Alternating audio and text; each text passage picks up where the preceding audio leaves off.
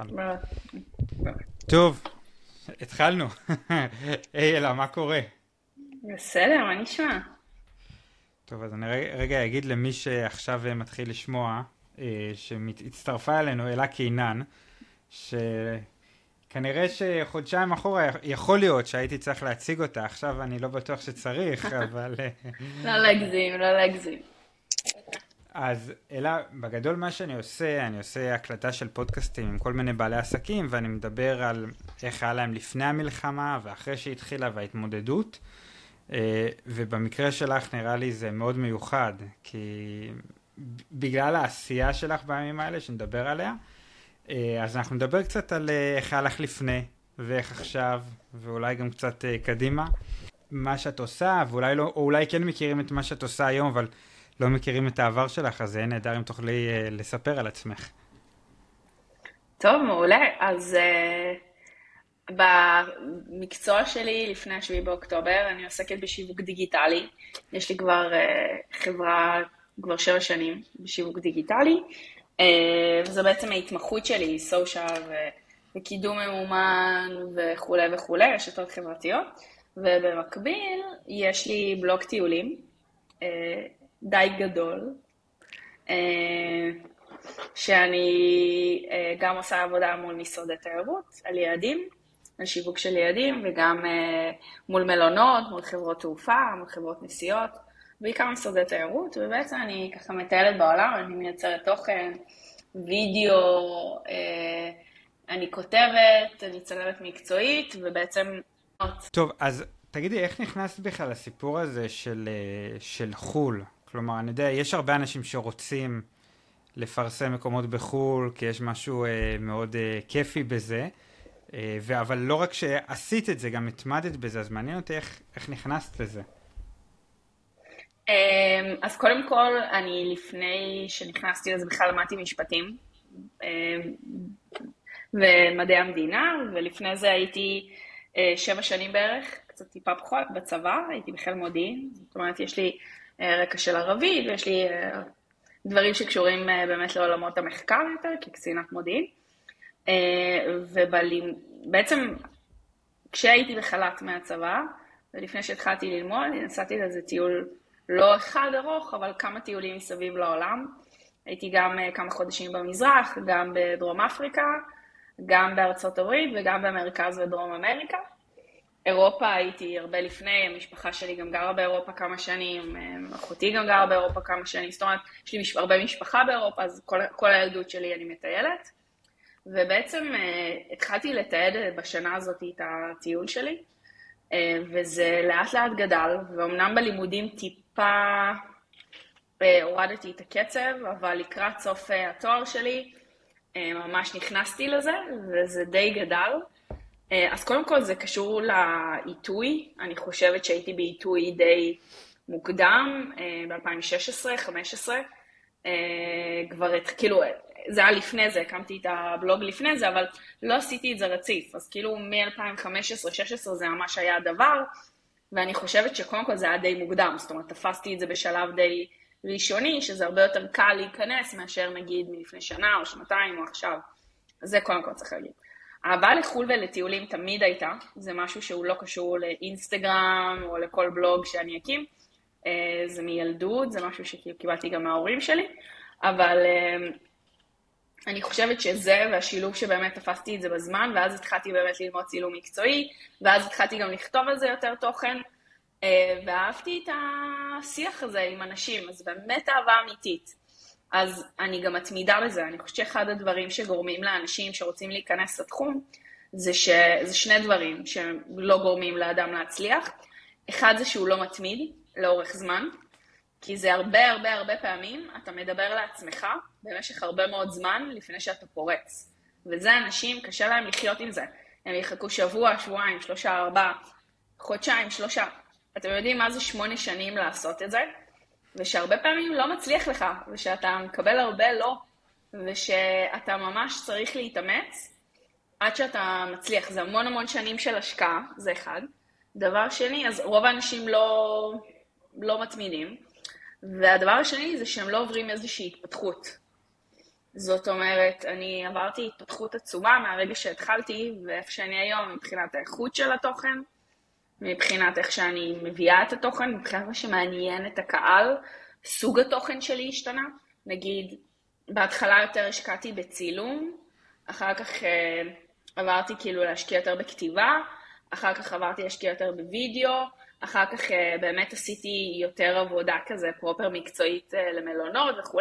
ובשלב האחרון אני גם הכנסתי הרבה תוכן שהוא יותר חינוכי ותרבותי, ועם הקשרים היסטוריים, והוא לא רק כאילו, וואו, תראו איזה מלון יפה, אלא תראו איזה דברים מאפיינים את התרבות הזאת, ומה אוכלים שם, ומה ההיסטוריה שלהם, ואיך זה קשור לאל בית ג' וד', ואני חושבת שזו התפתחות, והמון אנשים הם לא מתפתחים, זאת אומרת, הם לא משתפרים בייצור התוכן, הם לא בשיח עם הקהל, הם לא, הם לא מבינים, מה, לא יודעים לנתח מה מעניין את הקהל יותר ולמה הוא מגיב, ובהתאם זה לייצר לו יותר תוכן. אז אני חושבת שאלה שני הדברים שמונעים, וזה גם שני טיפים מרכזיים, וצריך גם להגיד שאם אתם ככה מסתכלים, אז זה מאוד מביא אותי למה שאנחנו, שאני עושה היום, שאלף יש לי המון שיח עם הקהל, שאני מאוד קשובה לקהל, ואני עושה התפתחות די מהירה, זאת אומרת, אני לומדת מהר מה אוהבים ומה לא אוהבים, ומה מעניין, ומה עובד יותר ומה עובד פחות, ואני מתגלגלת ועושה את השיעורי בית שלי מאוד מהר, ופעם אני מתמידה, זה כמובן, אבל אני גם, אני חיה את הרשתות החברתיות, אני מכירה אותן גם כיוצרת תוכן, וגם כמי שעוסקת בשיווק בדיגיטל, מאחורי הקלעים, אז אני מכירה את הפלטפורמות, ואיך פלטפורמה עובדת, ו...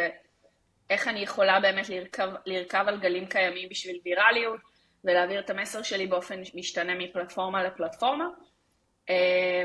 וזה משהו שהיה קודם, והרבה פעמים שואלים אותי איך הגענו להצלחה הזאת. אנחנו מדברים על בערך בתשעה שבועות לבערך שלוש מאות מיליון אנשים מסביב לעולם באפס שקלים.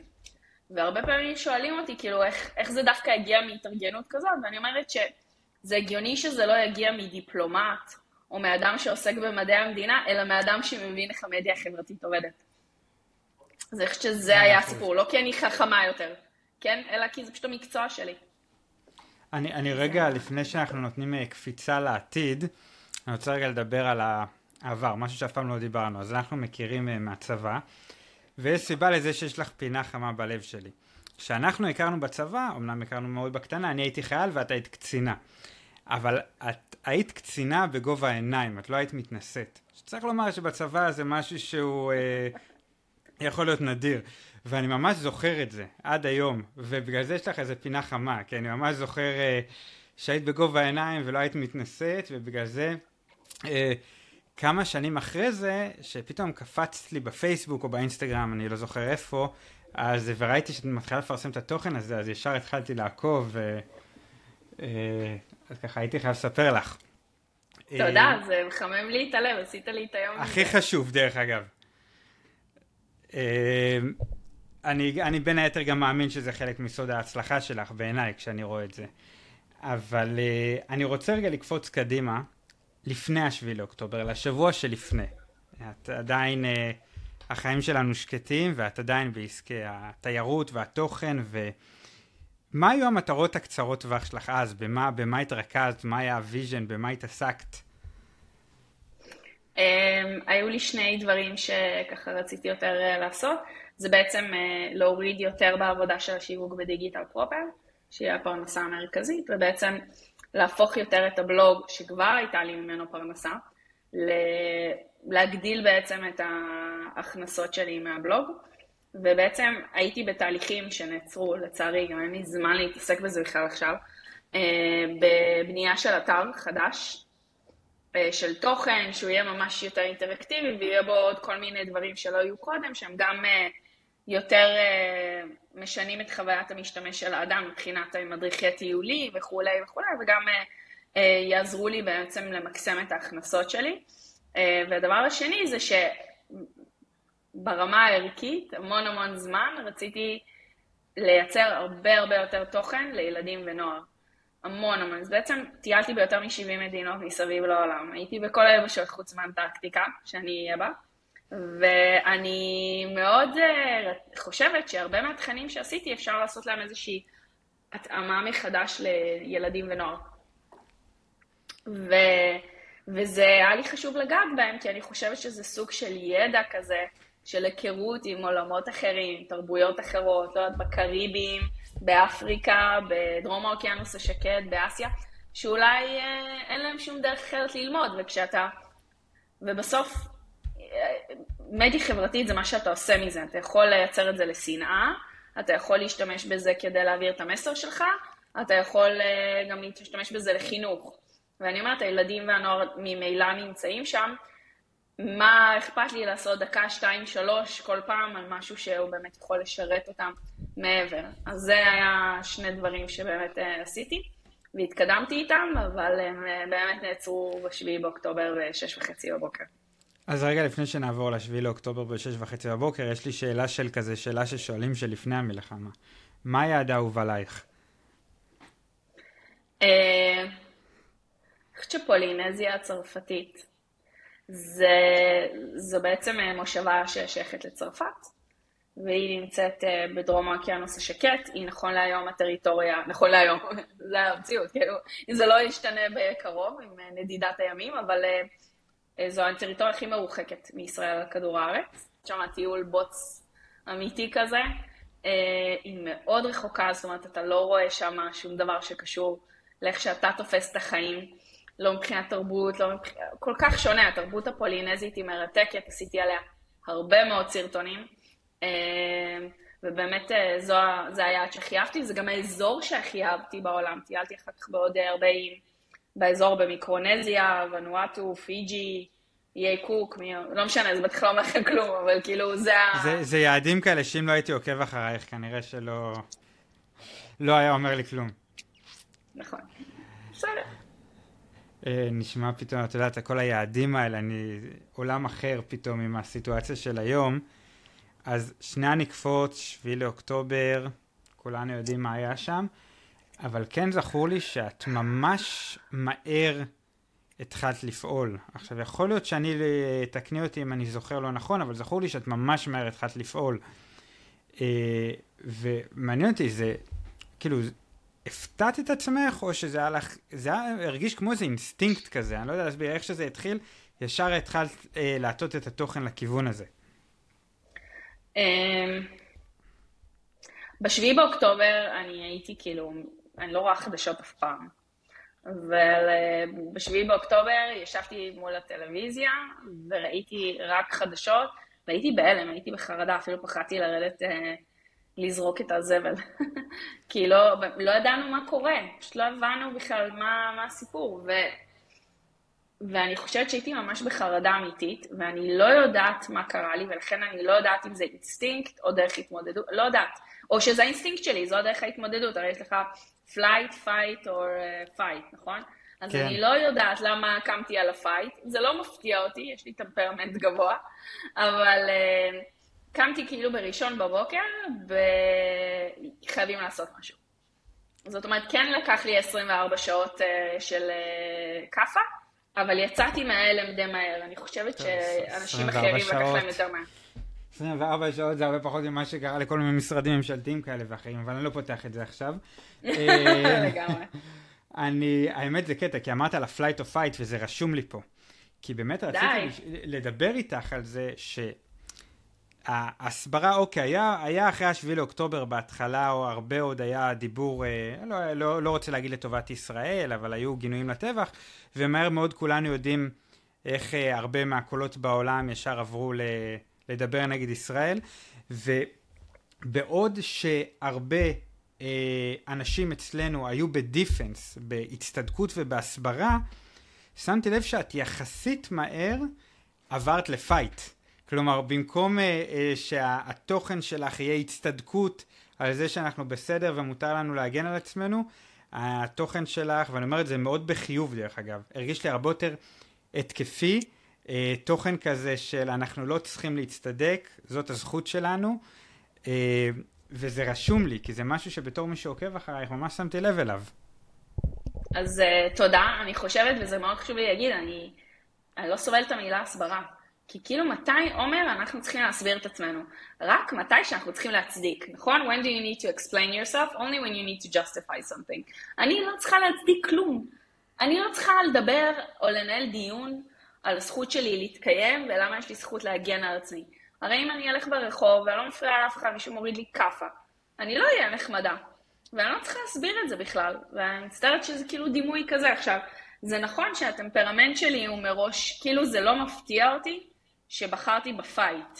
זה מתאים לי לטמפרמנט, אבל אני חושבת שאף אחד לא יכול לדעת בסיטואציה, זה נורא תלוי סיטואציה, כן? יכול להיות שמול מחבל, אני דווקא, אה, לא יודע מה, בפלייט, בסדר? אני חכמה גדולה, ישבתי בבית בסוף, אבל אה, זה למה אני לא אוהבת את המילה הסברה, כי היא מראש נורא נורא נורא מצטדקת, והיא מראש משקפת איזה מין התנצלות בערך עצמי נמוך כזה, של כאילו תאהבו אותי, של אני, אני בעצם ממש ממש בסדר, ואני צריך, ואני ב, לא כזה אכפת לי אם תאהבו אותי או לא תאהבו אותי. זה, אני חושבת, משהו ששונה. אגב, זה גם מקבל המון ביקורת, כי יש בזה אלמנט תוקפני. עכשיו, חשוב, למי שהוא אנטישמי, מפיץ תוכן אנטי-ישראלי, מוטה, חצי אמיתות, פייק ניוז, זאת אומרת, בן אדם שהוא מתנדנד, שהוא לא מבין, שהוא מעלה אמירה מורכבת כמו, ממש כואב לי על, על אנשים שנהרגים בשני הצדדים, והייתי שמח שהמלחמה הזאת תיגמר, הוא לא אויב שלי. אין לי בעיה עם אמירות מורכבות. אני גם באמת חושבת שהמצב, שוב, עבורי הוא לא מורכב, אבל עבור בן אדם מהצד שהוא באמת הולך ולומד את הדברים כמו שהם, האירוע הוא, יכול, הוא מאוד מורכב, כי אתה בדרך כלל רגיל, שבוחרים בצד של החלש. והחזק הוא הרע, והחלש הוא טוב. אבל אנחנו יודעים שזה לא המצב כאן. הסיבה שישראל היא חזקה, זה כי אם לא נהיה קיימים.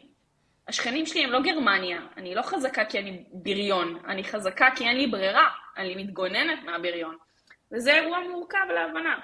אלה האנשים ששואלים שאלות, שמתנדנדים, שזה אגב הרוב השקט, הם לא אויב. עבורם יש לי תוכן אינפורמטיבי. ושמה אני לא מעוניינת להסביר, אלא מעוניינת לייצר את סדר היום, באמצעות ויראליות. ואני אסביר גם אחר כך איך אנחנו עושים את זה. ובצד השני, אני מגה תוקפנית. עכשיו, אני אומרת כבר, אני עושה משהו שהוא הפך ממה שחינכו אותי בבית. אני, מערכות היחסים שלי מול בני אדם, משתדלת עד כמה שאני יכולה, בטוח חטאתי בעבר, בתקשורת בריאה, אוקיי? אני חושבת שמחלוקות, אפשר לפתור בדיבור ולא באלימות. אני חושבת שכשמדברים ומדברים על עובדות ועל דברים שקורים, אז אפשר להגיע להסכמות. אבל אני חושבת שזה מה שהסברה עשתה המון זמן, וראינו שזה לא עובד, כי האירוע פה הוא לא עובדתי, האירוע הוא רגשי. המון המון מהאנשים, שאני לא מדברת על המוסלמים והערבים כרגע, אלא אנשים מתוך העולם המערבי, שתומכים וממש בחזית המאבק, עבור, ברמה של אפילו להצדיק את מעשה חמאס. גם כשמציגים בפניהם עובדות, הם לא מתיישרים, ולכן האירוע הוא לא עובדתי, זה לא, ברור שיש פה בורות, אבל יש כאן בורות מבחירה. אתה חייב, אתה כאילו החלטת שאתה מזדהה איתם, יש פה איזה איחוד מאבקים, אז אני חייב להיות איתו, ולכן לעובדות אין משמעות. אז איך אתה מתנהל בעולם שבו לעובדות אין משמעות? לאמת אין משמעות. אז הדרך היחידה שלי כרגע, הכי איכותית בזמן מלחמה, אני לא יכולה לבנות את המותג של מדינת ישראל עכשיו בזמן מלחמה. אני צריכה לתקוף ולהרוס לאחר. אז אני עושה שני דברים. אני עוסקת במיטוט התודעתי של חמאס. אין לי שליטה צבאית, במה יהיה צבאית, אין לי שליטה במה יהיה מדינית. זה לא התחום שלי, אני לא מבינה בזה, אין לי ערך מוסף. אבל אני מבינה בשיווק ומותגים. ואפשר להרוס מותג, אפשר להרוס אה, אה, לאחר. ועוד פעם, זה גם לא מה שלימדו אותי, אותי לימדו בבית, תעשי טוב לעצמך, אני חושבת שזה באופן כללי האתוס הישראלי, תתקדם, תתעסק בעצמך, באיך לעשות לעצמך את החיים הטובים, ואל תתעסק באחרים. וזה בדיוק ההפך, אני עכשיו עוסקת בלהרוס לאחר, וזה עובד, ואני מנקה את האינטרנט אחד אחרי השני, זה לוקח זמן, זה לא הדבר הכי כמותי שיש, הוא יותר איכותני, אבל הוא מאותת לאנשים, אם אתה לא מבין ממש על מה אתה מדבר, כדאי לך מאוד שתסתום את הפה. וזה עוד פעם, שוב, במציאות, אני לא ממליצה לאף אחד לנהל את המערכות יחסים שלו ככה, אבל הגענו למצב שניסינו את זה וזה לא עובד, כי האירוע הזה הוא לא אירוע עובדתי, וזה גורם לזה שאם אנחנו לא נעשה את זה, אז יש לזה משמעות על החיים שלנו, יש לזה משמעות על הביטחון של יהודים בגולה, יש לזה משמעות על הביטחון של יהודים בישראל, כי הרי בעצם, מה המטרה שהצבתי לעצמי? המטרה אומרת כדלקמן, אני פונה כרגע, כל העולם חשוב, אבל אני אדם לבד בשמיני באוקטובר מתחילה את העבודה. אני פונה קודם כל לברית נאטו. אלה הבעלות הברית המיידיות של מדינת ישראל, גם מבחינה צבאית וגם מבחינה מדינית, שגם מהעולם החופשי, העולם המערבי, ולכן אני בטוחה שיש אירוע דיפלומטי, שבו הדיפלומטים למעלה מבינים את העניין, שם גם אין לי ערך מוסף, הרקע שלי הוא לא דיפלומטי, אבל יש פער בין דעת הקהל לדיפלומטים, למנהיגים. ואם דעת הקהל, תשים עליהם המון לחץ, זה לא משנה שהם מבינים את הצד שלנו והם יודעים בדיוק על מה אנחנו מדברים, הם יצטרכו גם לרצות את הקהל שלהם. ולכן חשוב לי להשפיע על דעת הקהל בצפון אמריקה, במערב אירופה, אוסטרליה, על מנת לתת למנהיגים האלה את החופש לתמוך יותר בישראל לאורך זמן, מה שאמור לתת למדינת ישראל מרחב תמרון יותר גדול לעשות את מה שהיא צריכה, כדי שלא יקרה פה יותר השביעי באוקטובר. אני לא אגור ליד מפלצות. זה האירוע. ברור שבתוך הסיפור הזה יש גם את החטופים, אבל כאן, ואני שמה להם המון דגש, לי אישית כישראלית, מלבד לשים על זה המון דגש, ולהשחיר את חמאס, ולהשוות אותו לדאעש, וכל הדברים האלה, זה חלק ממה שזה יעזור, אבל אני לא, אין לי חלק בשום עסקת חטופים, אני לא, אין לי השפעה פה. זה, זה המשימה. אני חייב להגיד לך משהו קצת uh, תמים. אני עד לפני חודשיים חשבתי שהאנטישמיות פרופר די עברה מהעולם. ברור שידעתי שיש עוד שאריות, נאצים וכאלה שלמדו את זה בבית, אבל חשבתי שיש אנטי ישראל. ובחודשיים האחרונים uh, ממש זה, זה uh, התנפץ לי מול הפנים, שאני אני רואה אנטישמיות פרופר, כאילו אין לך איך דרך אחרת לדבר. ו... אני, אני לוקח את זה, ואני לוקח את מה שאמרת, שזה כל כך נכון, שהיום בעולם, האמת זה לא מה שקובע את ההיסטוריה. כל כך הרבה דברים קובעים, מי צועק יותר חזק ברשתות החברתיות, קומיוניטי גיידליין של פייסבוק קובע את ההיסטוריה. איך אתה נלחם בדבר הזה? כאילו, יש אפשרות בכלל להילחם בדבר הזה? אוקיי, זו שעה מצוינת. קודם כל, חשוב לי להגיד ש... העולם בסוף הוא אירוע של אל- אלטרנטיבה. מציאות היא מציאות של אלטרנטיבה. ומה האלטרנטיבה שלי? אם אני לא ברשתות, מנכיחה את הקול שלי, גם אם זה בצורה תוקפנית, אז, אז, אז זה הסכמה שבשתיקה. זה מה שזה. זה הסכמה שבשתיקה, שאנשים ידברו על ג'נוסייד ליהודים, שנעלו דיונים על הזכות שלנו להתקיים, שנעלו דיונים, בכלל מגיע לנו להגן על עצמנו, וכל מיני דברים כאלה.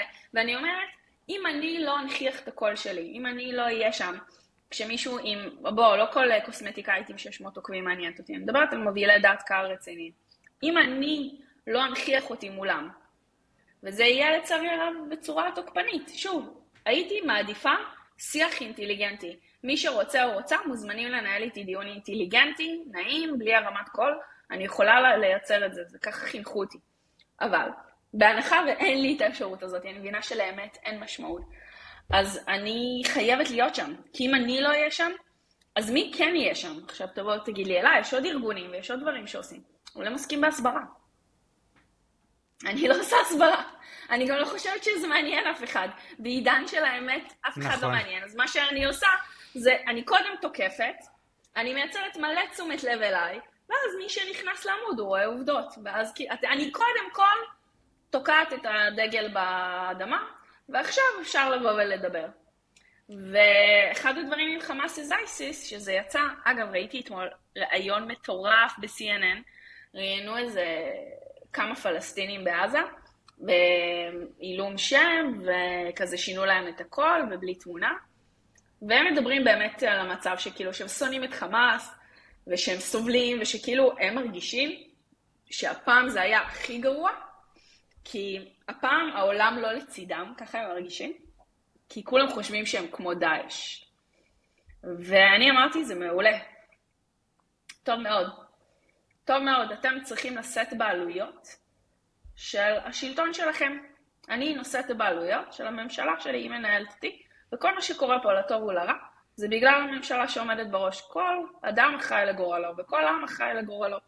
והקטע של חמאס איז אייסיס, שהתחלנו לדבר על זה באמת בשמיני באוקטובר כבר, זה שזה ברור שזה לא האירוע האקדמי הכי מדויק, אוקיי?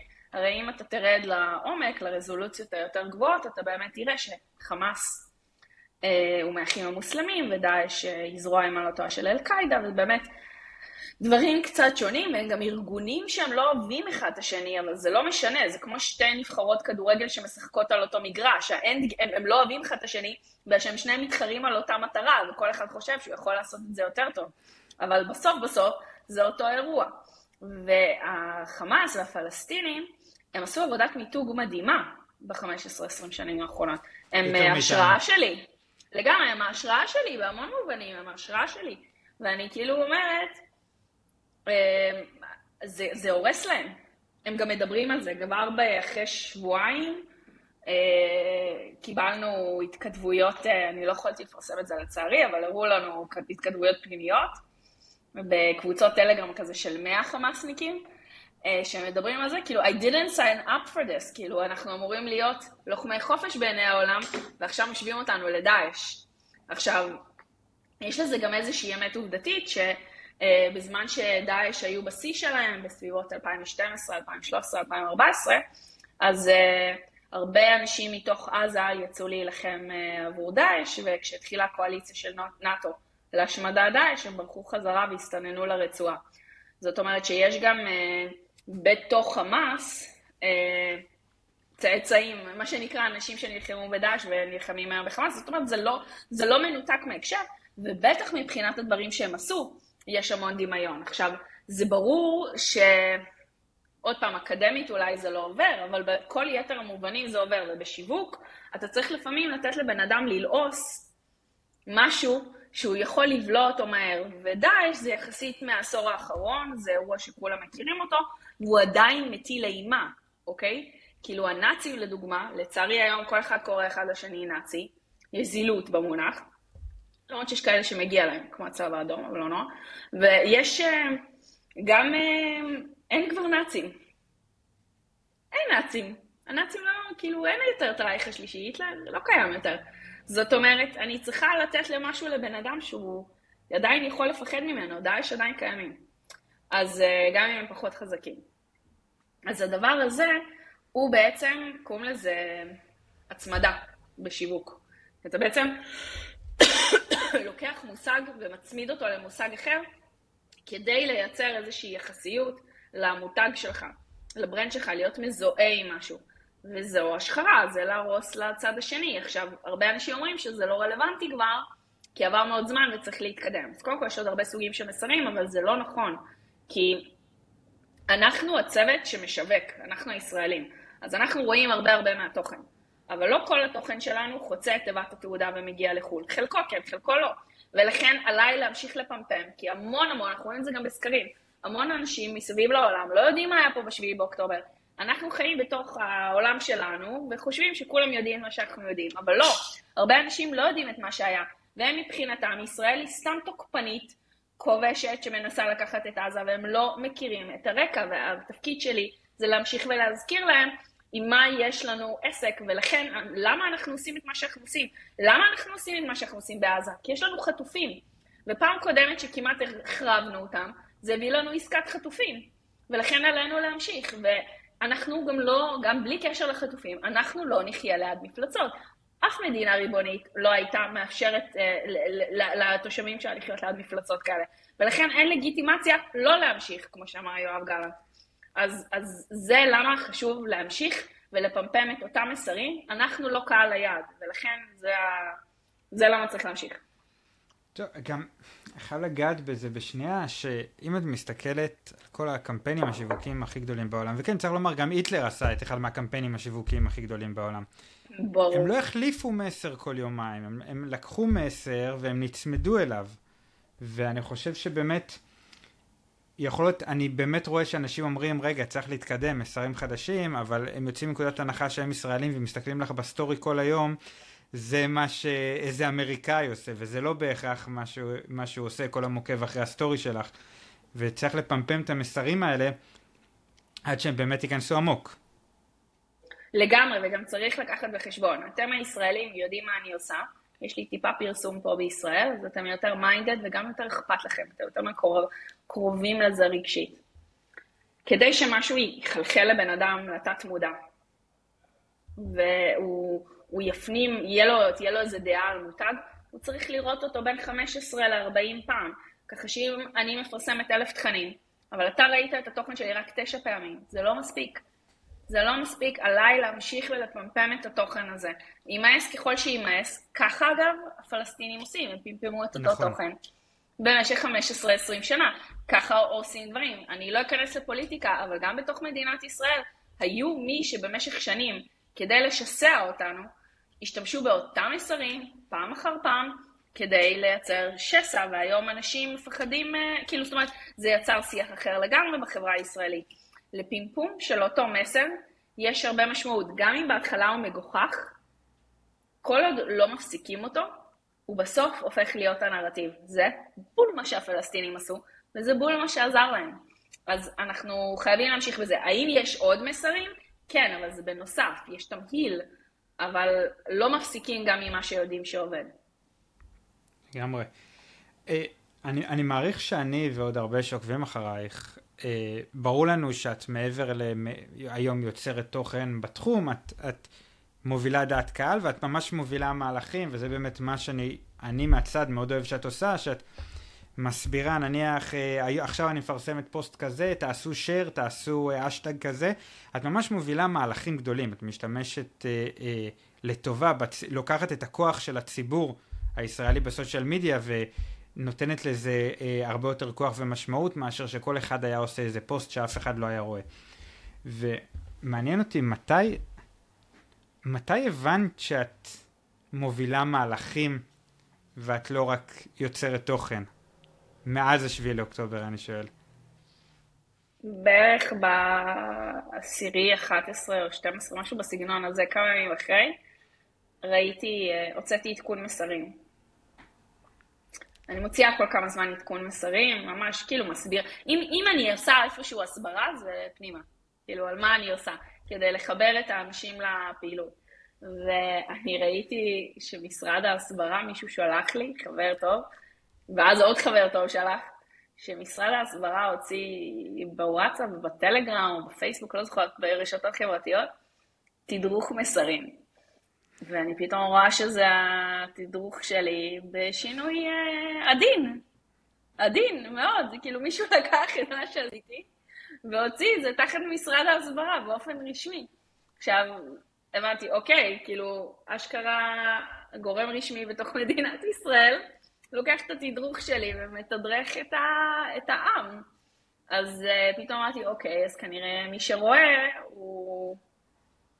רוא, כאילו הוא מבין שיש לזה השפעה, וגם אני חושבת שכשהתחלתי לקבל מספיק פניות מחול, זאת אומרת, פתאום התחלתי לקבל הרבה פניות מחול, שרצו להבין מה, מה קורה ולראיין אותי כאזרחית, ובאמת מצאתי את עצמי מתראיינת לפודקאסט בווייטנאם, ומתראיינת לערוץ צרפתי, ומתראיינת לעיתון גרמני ולעוד עיתון גרמני, וכאילו אתה מוצא את עצמך כזה כזה, למה שיפנו אליי? אני סתם אזרח, אבל אז אתה מבין שכנראה הייתה לך יותר השפעה. תגידי, מה הייתה הנקודה הכי קשה שלך, מה שזה התחיל? אני מדבר רגע ברמה בעיקרה, לא חייב להיות מקצועית, אבל כן מקצועית, זאת אומרת, את, את כל הזמן נראית מהצד בעשייה, מה הייתה איזו נקודה ש, שאת גם רוצה לחלוק אותה, שהייתה לך קשה? אה, אני אשמח לשמוע. אם יש משהו שאני ככה עדיין מתמודדת איתו, זה לא אכפת לי כל כך, אני מקבלת המון שנאה מבחוץ, המון. כל הזמן מנסים לפרוץ לי לחשבונות, כל הזמן.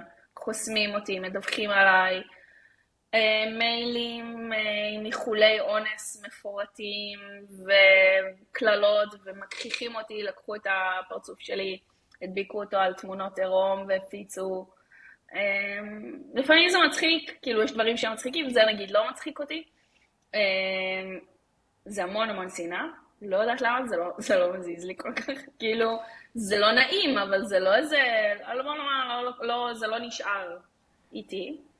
אני חושבת שהביקורת מבפנים, זאת אומרת, מבית, כשקשה לי, קודם כל אני כמובן בשיח, ואני לומדת, ואני לא אומרת שאני לא עושה אף פעם טעויות, או שנולדתי שאני יודעת את הכל כבר, ברור שאני עושה טעויות, אבל ביקורת על התוקפנות, על הגישה הזאת, שהיא בעיניי מאוד סמרטוטית, כי כאילו, הרי זה ברור שניסינו עליו דברים אחרים, גם אני בשורי חומות עשיתי הסברה אצלי בזה, זה לא עובד.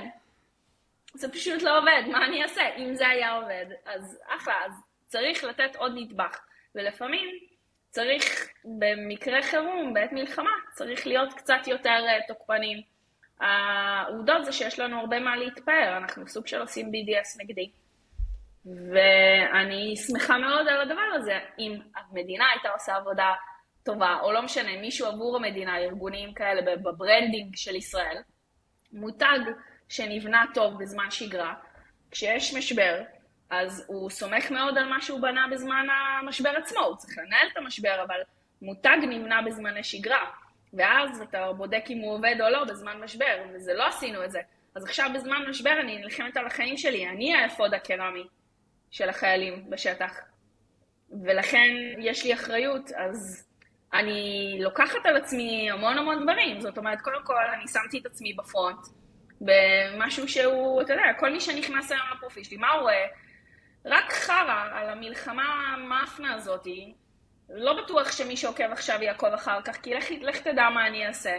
פתחתי את עצמי לארגזי ביקורת, לציבוריות, לציפיות, לכל מיני דברים כאלה, ואתה יודע, ואז כאילו, את, זה נורא אגרסיבי מה שאת עושה, וכאילו כל אחד, את גנרת למישהו אחר, הוא המציא, הוא עשה את זה, וכאילו כל מיני דברים כאלה שאין לי זמן להתעסק בהם בזמן מלחמה. אבל זה באמת לא נעים, זאת אומרת, הביקורת מבפנים, אני עדיין מפתחת לחוסן נפשי, באמת, בכל הכנות. לא כל דבר שאומרים לי אני אלה נידף, בוא לא נגזים, האופי שלי ממוצב, אבל לא רגילה לראות כל כך הרבה, גם כאילו יש המון אהבה, אבל יש גם המון הייט, המון כאילו זלזול. וצריך לומר שזה מה שנקרא, נכנסת לזה, זה לא המקצוע שעליו חתמת, את פשוט נכנסת לזה לפני חודשיים. נכון, לא חיפשתי כאילו את הפרסום הזה, ולא חיפשתי את הציבוריות הזאת, אבל אני לא קורבן כמובן, אני לוקחת אחריות על הבחירות שלי והכל, ואני, כן, אני עוד בונה את החוסן הנפשי הזה של לא לקרוא בהכרח תגובות, בסדר, הכל טוב. אני רק חייב לשאול, כי אמרת את המילה ציפיות, את מרגישה שיש ממך הרבה ציפיות עכשיו? כן. כן. כן, טוב, האמת, אני לא יודע אם זה עוזר מה שאני אגיד, אבל אני מרגיש שלפחות חלק מהציפיות שיש ממך הן ציפיות חיוביות, כי אני חושב ש... את, את פשוט, זה לא היה התוכן שלך קודם, את הרי היית עושה שוב על חול, ותכף נדבר על זה, ו... ו, ו תוך חודש, פחות מחודשיים, אנשים מסתכלים עלייך בתור מי שמובילה, כן, אני לא רוצה להשתמש במילה הסברה, אבל מי שמובילה את הדבר הזה, באמת השפעה ותודה. לגמרי. עולמ, עולמי בשביל המדינה, ואני חושב שלפחות חלק מהציפיות מגיעות ממקום חיובי, למרות שציפיות זה לרוב דבר קשה, אבל... ומי שלא, מה שנקרא, בעיה שלו. כן, תראה, אני... לא מסתכלת על זה בחרדת קודש, זאת אומרת, זה באמת גם חשוב לי כאזרחית, בוא נאמר את זה ככה, אני יודעת שזה כאילו משימה זו כזאת היא בלתי אפשרית, אבל כאילו החלום האמיתי שלי זה שנהיה מובנים, כאילו אני מרגישה פער, אני חושבת שרוב האזרחים מרגישים ככה, שיש כאילו איזה אמת סופר מורכבת, ואתה פשוט מרגיש שאתה, אף אחד לא מבין אותך, ואני אפילו צריכה אהבה, מספיק לי שאומות העולם יגידו, טוב, אנחנו לא מתערבים בזה. זה מורכב מדי, זה אירוע מורכב, אנחנו לא יכולים להרשות לעצמם להתערב בזה. הם, הם, הם יודעים את הכי טוב, וגם לגרום להם להבין, אה לא, אתם הבאים בתור. זה לא עוד יום בסכסוך. זה ארגון ג'יהאדיסטי שאמר שהוא יעשה את זה שוב, בשם הג'יהאד, הם מוסלמים קיצוניים, והג'יהאד העולמי הוא בעיה שהיא לא רק של ישראל. זה לא עוד יום בסכסוך. יש סכסוך ישראלי-פלסטיני, אבל חלק מהסכסוך הישראלי-פלסטיני הזה הוא סכסוך לאומי. וחלק ממנו הוא דתי. ואם הדתי אין פתרון, ולא יהיה פתרון. הפתרון היחיד הוא כשיכירו בקיומנו ובזכות שלנו. ואני לא מתכוונת לקבוע לערבים איך הם יתנהגו. זה תהליך שהם צריכים להעביר אצל, אצל, אצל, עם עצמם. אני יודעת רק איך אני צריכה להתנהג. זה החלום שלי, שהבינו אותי. אתה מבין ש... וש from the river to the sea יהיה כמו להגיד היי ליטלר. שאף אחד בעולם לא יעז בכלל, כי זה כל כך כאילו בעייתי. שזה אגב האמת, זה באמת בסוף בסוף המשמעות של from the river to the sea, היום בדיוק העליתי על זה תוכן, היא, היא בסוף קריאה לרצח עם. את יודעת, זה קטע, כי אני קודם שאלתי אותך אם זה בכלל אפשרי להילחם בדבר הזה, ופתאום עכשיו שאמרת דברים, לא יודע אם זה מה שהתכוונת, אבל ממש שמעתי יעדים שהם קשים להשגה, אבל הם ברי השגה. ההבנה שאולי הם לא צריכים להתערב, זה לא אומר שהם בהכרח צריכים לתמוך, אבל לא להתערב. או ההבנה שג'יהאד זה בעיה עולמית, זה פתאום נשמע לי יעדים שהם ממש ברי השגה. לא רק זה, גם תחשוב, תחשוב ברמת האדם. מי שכל הזמן מתאמץ, שיאהבו אותו, ולפי זה הוא קובע את ההתנהגות שלו, אהבה תברח ממנו. אבל מי שמכבד את עצמו, ויש לו ערך עצמי גבוה, ועמוד שדרה וסיפור, והוא לא עולה מידך ברוח שרק מחפש שכל אדם במיקרונזיה יאהב אותו. אגב, הם מקסימים, כן, באופן, אבל זה לא... סתם אני זורקת, כי הם באמת תומכים בנו והם בסוף העולם, הוא יקבל הרבה יותר כבוד ועדה. יש משהו בסמרטוטיות הזאת שאנחנו כאילו נורא נורא תלויים באהבה של האחר, שהיא בעיניי לא משרתת אותנו. אז אם אני משנה את המת... עכשיו זה באמת אירוע בלתי מושג. הרדיפה אחרי כאילו תאהבו אותי, היא... זה צמא שאי אפשר להרבות. נכון. אבל אם... אבל אם... אני אומרת, אני לא רוצה שתאהבו אותי, אני קודם מכבדת את עצמי, לאט לאט יכבדו אותי, והפסיקו להתערב לי. אני אתן לך דוגמה, להבדיל אלף הבדלות, אף אחד לא מתעסק עם השבצה מי. אלה הם מלחמות, אבל אף אחד לא מתעסק איתם כי הם uh, peaceful. הם, יש להם צבא סופר חזק, יש להם שירות חובה, הם uh, גם מדינה לא, כאילו לא, כבוד מאוד גדול בהרבה מאוד דברים, הם האחרונים לדעתי בעולם המערבי שנתנו זכות בחירה לאנשים. רק ב-אלף תשע מאות שבעים ושתיים יש...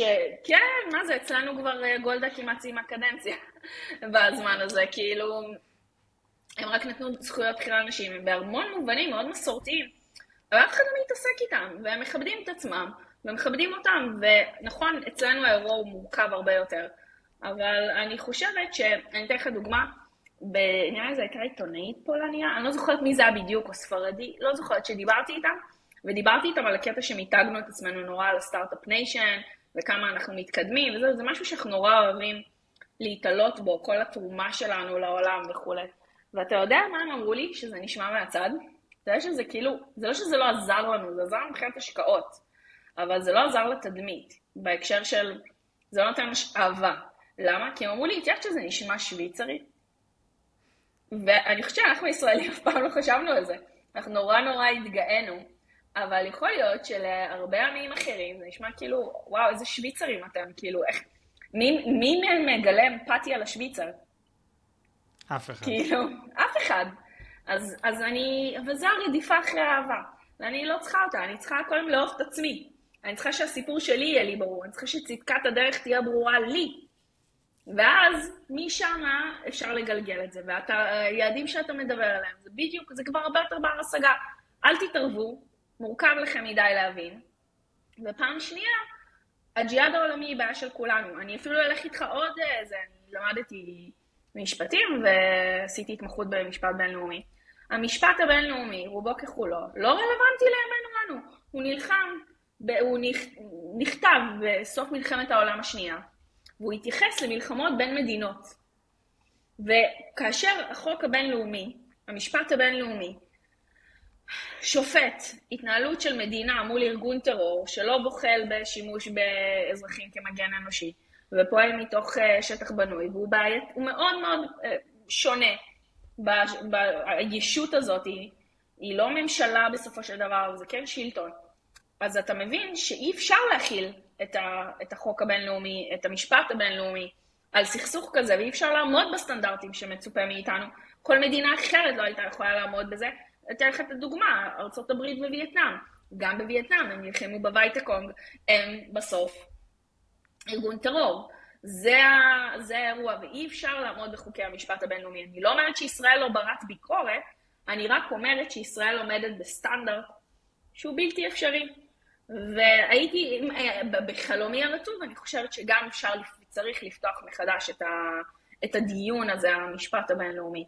ובאופן כללי האום, אבל זה לשיחה אחרת. כן. תגידי, את, את, את מוצאת לפעמים שאת עוצרת ואת זוכרת שהעבודה קודם, מה עשית לפני חודשיים, מתגעגעת לזה לחול, או שאת כל כך בעשייה שאת בכלל לא חושבת על זה?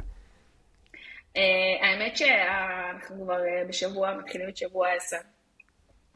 ובערך בשבועיים האחרונים פתאום כזה יראה טיפה, אני חושבת שזה היה כשהתחילו בשבוע של הפסקת האש, שהתחילו להחזיר את החטופים, החלק שחזר, ופתאום היה שנייה ירידת לחץ, ואז הסתכלתי כזה בתוכן שעולה לי ברילס באינסטגרם, ראיתי טיולים, אמרתי יואו, אולי אני אסע להונג קונג לסילבסטר, אז אמרתי לא, כאילו יש בי משהו שכזה, אני יודעת שצריך להמשיך לחיות את החיים, אבל כאילו, אני רוצה, אבל זה כל כך מרגיש לא מתאים, יש לי אחריות עכשיו, אז אני כן מתגעגעת. מצד שני, אני, וואי, זה הכי כן בעולם, כן? אני מאוד מבולבלת.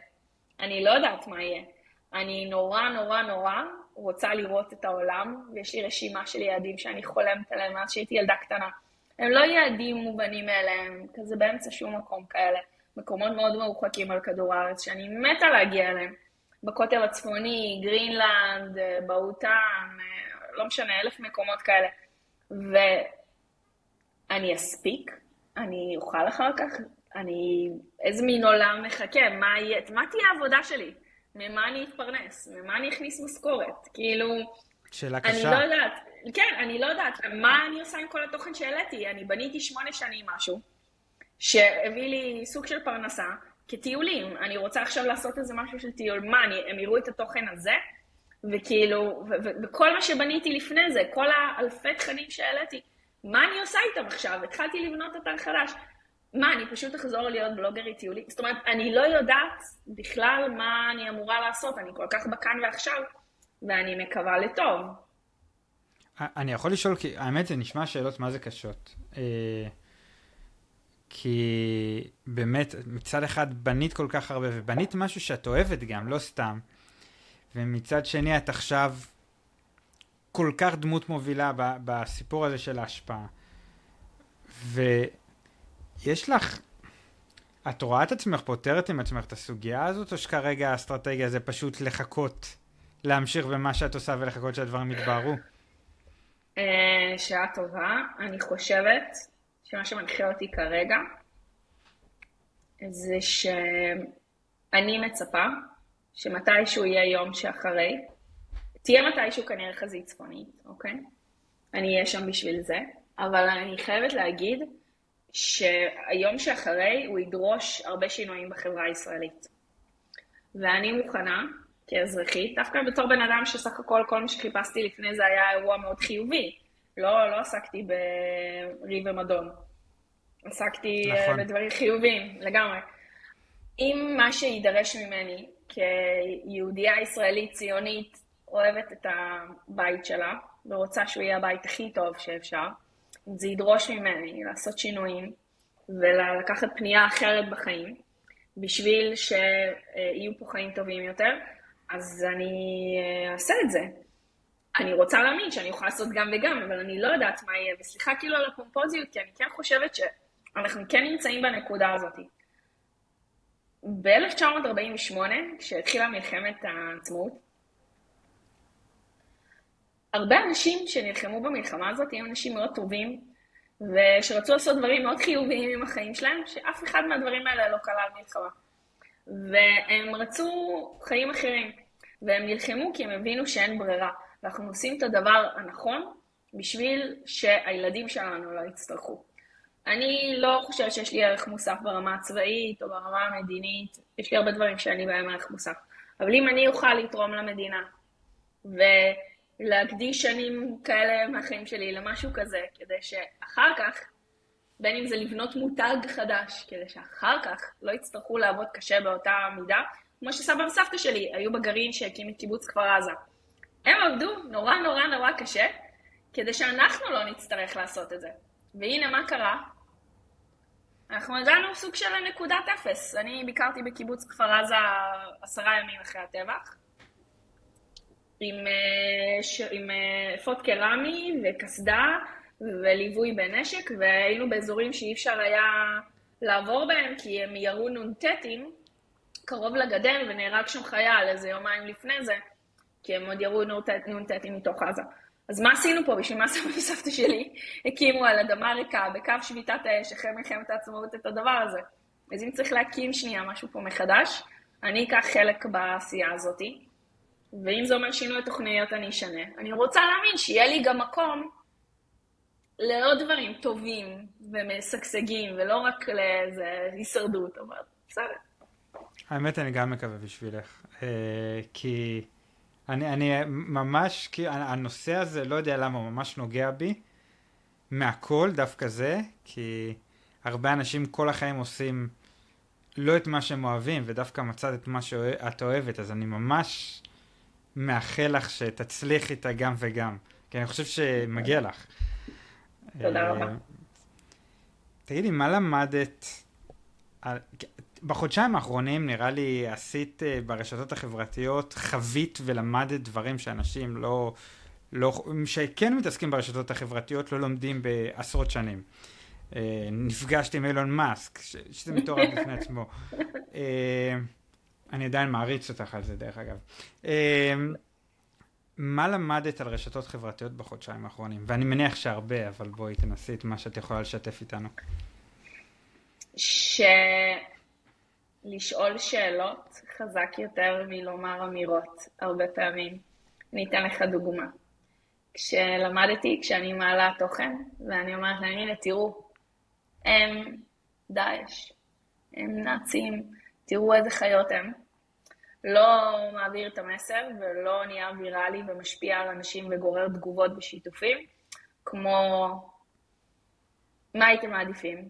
שהילדה שלכם תהיה חטופה או שהיא תירצח? מה אתה מעדיף? מה, מה אתה חושב קורה לעשרות נשים שנמצאות עכשיו בשבי? אני מחזירה לבן... אפילו אני, שאני, שאני כן בשיח ואני ציוני, השאלה ישר תפסה אותי יותר מהאמירה שלפני. אז זה למדתי, זה משהו שלמדתי. וגם דן אריאלי עזר לי עם זה. וואלה. עזר לי עם, כן, כן, ממש עם הפסיכולוגיה של מה מניע אנשים, לפחות בעולם המערבי, מה שמניע אנשים בעולם המערבי, ממש לא מה שמניע את האנשים בסין, או את האנשים במדינות ערב, או רוסים, וכו' וכו'.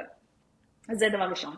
דבר שני, למדתי שהדרך הכי טובה לרתום אנשים, זה להסביר להם כל הזמן את ההיגיון מאחורי מה שאתה עושה.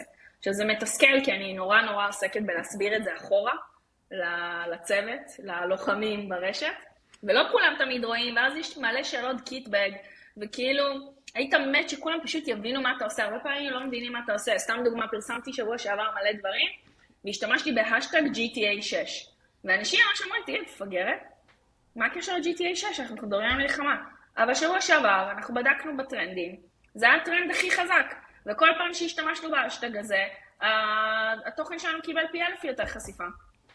אז יש אינטליגנציה מאחורי האירוע הזה, יש מחשבה, ואתה כותב את זה, אבל אתה יודע שלא כולם יראו, אבל זה לא משנה, עצם זה שכאילו אתה מסביר כל הזמן לאנשים את האירוע, ואתה בדיאלוג איתם, אז בעצם בדיוק החלק שלה, שלקחתי מלהיות משפיענית, מלהיות יוצא לתוכן בתחום הטיולים, שאתה בשיח עם הקהל שלך כל הזמן, שאתה מדבר איתו כל הזמן על מה שאתה עושה, לקחת את זה גם לעולם של...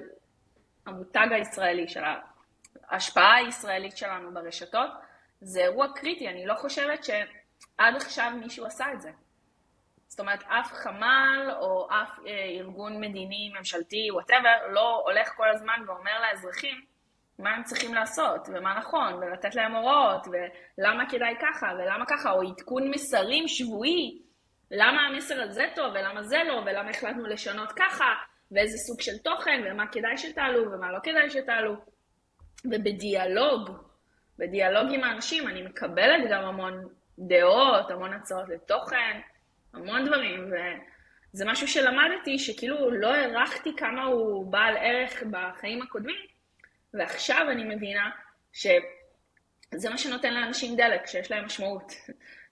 ויש להם גם משמעות עצומה בסיפור הזה, אז אתה צריך למצוא את הדרך לתת להם את המשמעות הזו מבלי שאתה פוגש אותם בכלל. אז סתם, זה ככה שני דברים שעולים לי. טוב, עכשיו יש לי שאלה פילוסופית ואז שאלת סיום ונסיים. את בעצם עד לפני חודשיים התעסקת ברשתות לאיזשהו קידום מקצועי וגם לשתף באמת דברים יפים ש... כיף לראות, טיולים וכו וכו, ועכשיו בחודשיים האלה אנחנו מצד אחד רואים מלא שנאה ברשתות, שנאה, באמת לפעמים זה נראה שנאה בלתי נגמרת, ורואים תסכול מהקומיוניטי גיידליין, ומצד שני זה גם איפשהו קצת הנשק, לא קצת, זה הנשק שלך, שבעזרתו את נלחמת בשבילנו. והשאלה שלי, כל זה, כל מה, כל מה שראית, בשנים האחרונות ובחודשיים האחרונים ברשתות החברתיות, האם את חושבת היום שהרשתות החברתיות זה דבר שהוא טוב, או שזה דבר שהוא שלילי? אני חושבת שרשתות חברתיות, בדומה לכסף, זה נגיד, זה אמפליפייר. זה מה שאתה עושה איתו. הרי כסף זה דבר טוב או רע. בעיניי כסף זה דבר אה, ניטרלי. זה מה שאתה עושה עם הכסף. זאת אומרת, אם אתה עושה דברים טובים, זה תלוי נורא במי אתה, כדי שתעשה עם כסף. ולכן, אותו דבר עם רשתות חברתיות. כן צריך לומר שיש לי ביקורת על חלק מהרשתות החברתיות, על איך שהן מנוהלות, שאני חושבת שכן יש הטיות מראש, מאלף גורמים שונים. אני חושבת שיש לי הרבה ביקורת על טיקטוק, לצורך העניין. יש לי גם הרבה ביקורת על טוויטר, על אקס, אבל, וגם על מטא, על כולם, אבל לצורך העניין, אני חושבת שעדיין, בתוך המרחב שיש לי מה לשחק, רשתות חברתיות משרתות אותי, לא פחות משהן פוגעות בי. וזה קצת הסיפור של האנושות, נכון? יש בה המון המון טוב, ויש בה המון המון רע, ואתה סוג של כזה צעד אחד קדימה, שני צעדים אחורה. אתה יודע, זה כמו שאמרו לי, וואטסאפ הזה זה כזה גרוע, את לא יודעת איזה חרם עושים היום על ילדים. אני חושבת שגם פעם היו עושים חרם על ילדים. אני חושבת ש... להשתמש בכלי הזה כדי לעשות חרם זה יותר כואב, אבל הילדים לא השתנו באופן מהותי. גם לפני עשרים שנה היו עושים חרם, לפני שלושים שנה, לפני מאה שנה היו עושים חרם על ילדים. שאלה איך אנחנו משתמשים בדברים, וזה מחזיר אותי לחינוך. וזה בכלל מה שרציתי לעשות לפני זה, באירוע בלתי פורמלי כמובן, לא דרך המערכת, שזה מתחיל בחינוך, אם אני מחנכת נכון, ילדים ונוער, איך להשתמש בדבר הזה ובכלי הזה, בחרדת קודש, ואני מסבירה את המשמעויות שלו. זה יכול להיות כלי שישרת ויקדם את האנושות, וזה יכול להיות כלי שיחזיר אותה אחורה. אנחנו אלה שצריכים לבחור מה צריך לעשות. עכשיו זה נשמע, אני אומרת את הדבר הזה עכשיו, כאילו אני מעטמה גנדי. ברור שכרגע אני משתמשת בו יותר ככלי תוקפני, אבל אני אומרת את זה ככה ובאופן ברור. אני לא מקרטיסטית, אני לא רודפת אנשים, שרק הם לא תומכים בישראל, אני לא רודפת כל אדם שיש לו ביקורת על ישראל, אני רודפת רק מי שמעלה תוכן שהוא שקרי, מוטה, אנטישמי באופן מובהק, ורק כי אם אני לא אעשה את זה, זו הסכמה שבשתיקה שאפשר לעשות לי את זה. והמון פעמים, אחת הביקורות שאני מקבלת המון מבית, אם כבר דיברנו על זה קודם שזה פוגע וכל, שבגללך ישנאו אותנו. אז אני רוצה לספר לכם ששונאים אותנו, גם ככה, ולכן אני אעשה רק מה שמתאים לי. כמו עם הקטע הזה של נשיאת יופן שהתפטרה אתמול. אמרו, הנה עכשיו אומרים, היהודים, הם בגלל הכסף שלהם והשליטה שלהם באקדמיה, זה גרם לזה שהתפטרה. סליחה, ואם היא הייתה אומרת את זה על שחורים, היא לא הייתה צריכה להתפטר? זה לא כי אנחנו חזקים, זה כי היא באמת ערכית כשלה, היא ושתי הנשיאות האחרות, הן ערכית כשלו. עכשיו, גם ככה יגידו עלינו שזה בגלל שאנחנו שולטים. אז למה שפשוט לא נעשה כבר את משהו באינטרסים המובהקים שלנו? כי הרי גם ככה יגידו, וזה עוד פעם חוזר לערך עצמי. אתם כועסים עליי ומעבירים עליי ביקורת, בגלל שאתם אכפת לכם מה יגידו עליכם. אבל אם היה לנו כבוד לתוך עצמנו, והיינו מעריכים את עצמנו, אז הדיון הזה בכלל לא צריך להתנהל, הרי גם כשאתה מנסה להיות הכי נחמד חושבים שאתה שולט בעולם. אז מה זה משנה? וחוץ מזה, כן, מה קרה אז שיפחדו? הרי לא מפחדים מאיתנו. ממי מפחדים? מפחדים מכל מי שמתהלך בצעדות אלימות באנגליה ובארצות הברית? לא. הם, הם לא מפחדים מאף אחד. מי מפחדים? היהודים מפחדים. היהודים נסגרים מאחורי חומות, היהודים הם אלה שנשארים בבית, היהודים הם אלה שיש להם הבטחה בבית ספר, לא פרו-פלסטינים. אז אולי הגיע הזמן שיפחדו מאיתנו, וש... וזה בסדר. ואם העולם היה כזה של peace and love, אני גם הייתי מעדיפה את זה. גם אני לא מנהלת את מערכות היחסים שלי בצורה המטומטמת הזאת. מה אני לעשות שיש לי עסק עם מפגרים? נו באמת. לא, עוד פעם, וזה לא אומר שאני מושלמת, כן? זה בגדול הסיפור הזה. אז זה ככה לשאלתך. אני, אני רק רוצה להוסיף עוד חצי שאלה, אני יודע שאנחנו כבר חורגים בזמן, אה, לפני שאלת הסיום. אה, יש אפליקציות שהן יותר מוטות. בואי ניקח לדוגמת טיקטוק. אה, האם את חושבת, ואני מדבר כרגע על הסיטואציה הזאת, כן. שיש לנו פריבילגיה בשלב כלשהו להגיד, די, זה מוטה מדי, אנחנו לא משחקים במגרש הזה, או שהחובה שלנו זה לשחק בכל מגרש, גם אם זה אומר שהתנאים הם לרעתנו. לשחק בכל מגרש, ואני, I won't go down without a fight. מישהו הגיב לי אתמול, אני לא זוכרת על מה, אם זה בטוויטר או בטלגרם שלי, ואמר לי, אמר כאילו, עוד שלושים שנה ידברו איך קרה ליהודים שואה שנייה. אני אומר, לא תהיה פה שואה שנייה, רק בגלל, עזוב מדינת ישראל, עזוב נשק גרעיני, כן או לא, אני לא הולכת בלי מאבק, אותי לא יוליכו כצאן לטבח. אני אלחם, גם אם אני מפסידה, אני נלחמת, עכשיו לא צריך להיות כאלה קיצוניים, אני מדברת עכשיו על הרשתות החברתיות, אבל רשתות, אלימות ברשתות החברתיות בהחלט יכולה לצאת מהרשתות החברתיות החוצה, יש לזה קשר, אבל לא לוותר, ואני חייבת להגיד שטיק-טוק, למרות שהם באופן מובהק מורידים את הצפיות והכל, אז עשינו הרבה תוכן על כמה טיק-טוק היא מוטט, ומפיצנתי שהם יהיו אלינו את זה ביתר הפלטפורמה, כדי שכולם יבינו, זאת אומרת, אף אחד לא חף מביקורת. אין לי מה להפסיד, ולכן אין לי ממה לפחד. וזה אגב משהו שהפלסטינים עושים ממש ממש טוב, שווה ללמוד מהם. אין לי מה להפסיד. שונאים אותי. עשו לנו טבח בסדר גודל של שואה, אוקיי? זה יום בשואה, מה שהיה פה. זה לא השואה כולה, זה יום בשואה. יש לנו חטופים וחטופות בעזה. מי יודע מה הם עושים להם? אנחנו יודעים כבר מעדויות של חטופים מה עושים להם. ואני, זה הייתי יכולה להיות אני, עומר. זה היה יכול להיות אתה. זה יכולים להיות אחים שלנו, חברים שלנו, בני זוג, הורים. אנחנו לא יכולים להמשיך, כאילו כלום לא קרה. אז לי אין כבר מה להפסיד, כי זה כאילו המשפחה שלי שם, באמת. וככה כל ישראלי וכל יהודי צריך לחשוב. וכשאין לי מה להפסיד, אז כולם על הכוונת. ממזכ"ל האו"ם לצלב האדום, עוד פעם, לא בלי, לא יורה בלי קרה, אלא מי שמגיע לו. וכן, טיק-טוק, כולם מפחדים מטיקטוק. אני בכלל, אני, אם אני אמריקאית, ואני אומרת את זה בתור מישהי שיש לה הרבה עוקבים שם, כן? זה מבאס, לדעתי, we should ban it. כאילו, היא, היא מפיצה את האנטישמיות על מספר אחד, זה כבר מוכח כאילו מבחינת דאטה.